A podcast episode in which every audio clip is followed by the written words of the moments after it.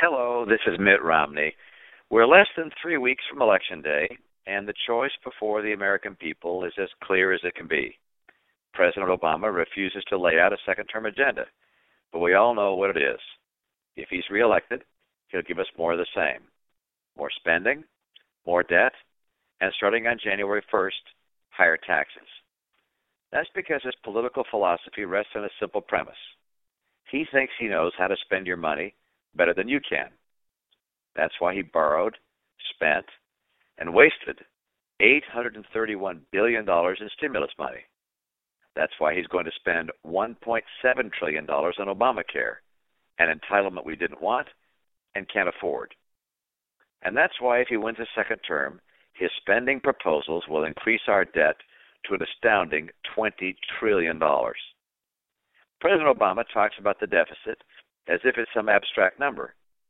But his reckless spending will cause real pain to real people. We're already spending more on interest payments than on housing, agriculture, education, and transportation combined. And it's getting worse. Just to pay the interest on the debt that President Obama has racked up and the new spending he's proposed, a middle class family would face a $4,000 a year tax hike. Getting our fiscal house in order isn't just an economic imperative, it's also a moral imperative. We have to get our economy going again, but we also have to make sure we don't leave our children buried in debt. I spent 25 years in the private sector. I know how the economy works. And unlike President Obama, I've laid out a real plan to get our spending under control.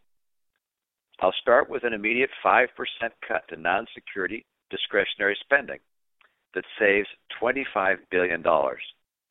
Then I'll cap federal spending below 20% of the economy by doing three things.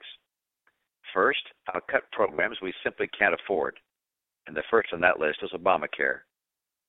Second, I'll give states responsibility for programs that they can run more effectively. And third, I'll consolidate duplicative agencies and align compensation of federal workers with their private sector counterparts.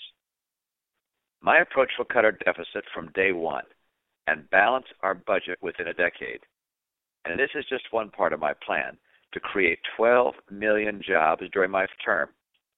When I'm president, our nation will have pro growth policies that foster upward mobility and lift people out of poverty so that the next four years will be better and our future will be brighter.